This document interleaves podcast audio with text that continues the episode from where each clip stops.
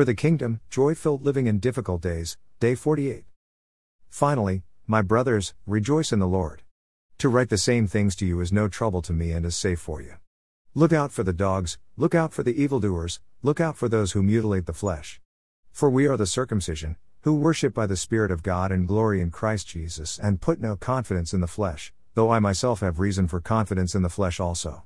If anyone else thinks he has reason for confidence in the flesh, I have more, circumcised on the eighth day, of the people of Israel, of the tribe of Benjamin, a Hebrew of Hebrews, as to the law, a Pharisee, as to zeal, a persecutor of the church, as to righteousness under the law, blameless. But whatever gain I had, I counted as loss for the sake of Christ.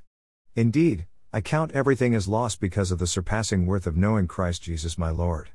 For his sake I have suffered the loss of all things and count them as rubbish, in order that I may gain Christ and be found in him, not having a righteousness of my own that comes from the law, but that which comes through faith in Christ, the righteousness from God that depends on faith, that I may know him in the power of his resurrection, and may share his sufferings, becoming like him in his death, that by any means possible I may attain the resurrection from the dead.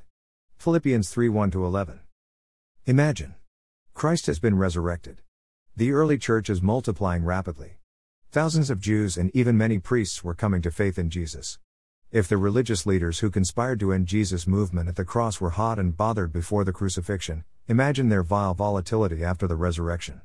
During this time, one man became the face, the hard charging spearhead of the anti Christian attack, a man named Saul.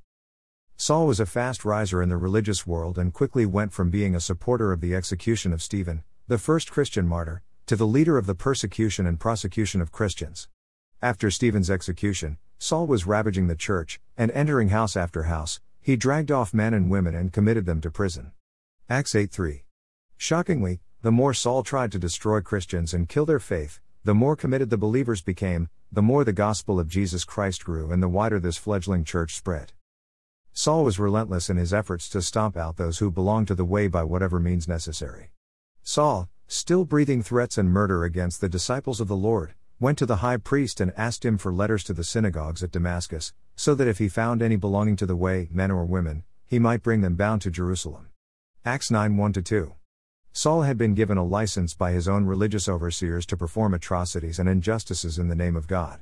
What would drive a man to such despicable depths?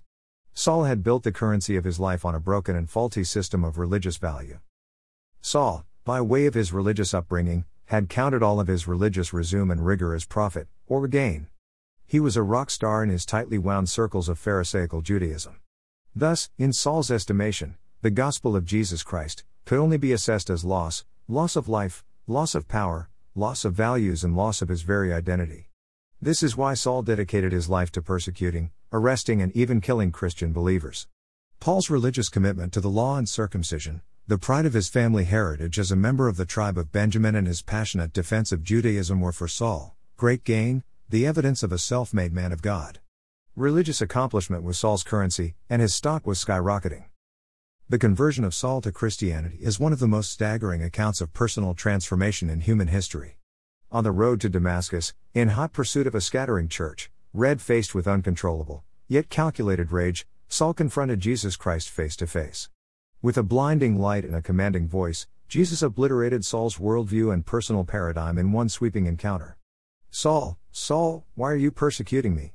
Saul, petrified and perplexed, responded with a question Who are you, Lord? Saul knew without a shadow of a doubt that he was having a conversation with God Almighty. The very same God that he thought he had given his entire life to serving and protecting from the revolutionary rabbi and his redeemed riffraff. Picture the emotional implosion that was set off in Saul's soul when he heard the answer to his weighty question I am Jesus, whom you are persecuting. See Acts 9 3 5. Saul's currency crumbled and his conversion was certain. Repenting of his sin, Saul became a believer, a follower, a disciple of Jesus Christ.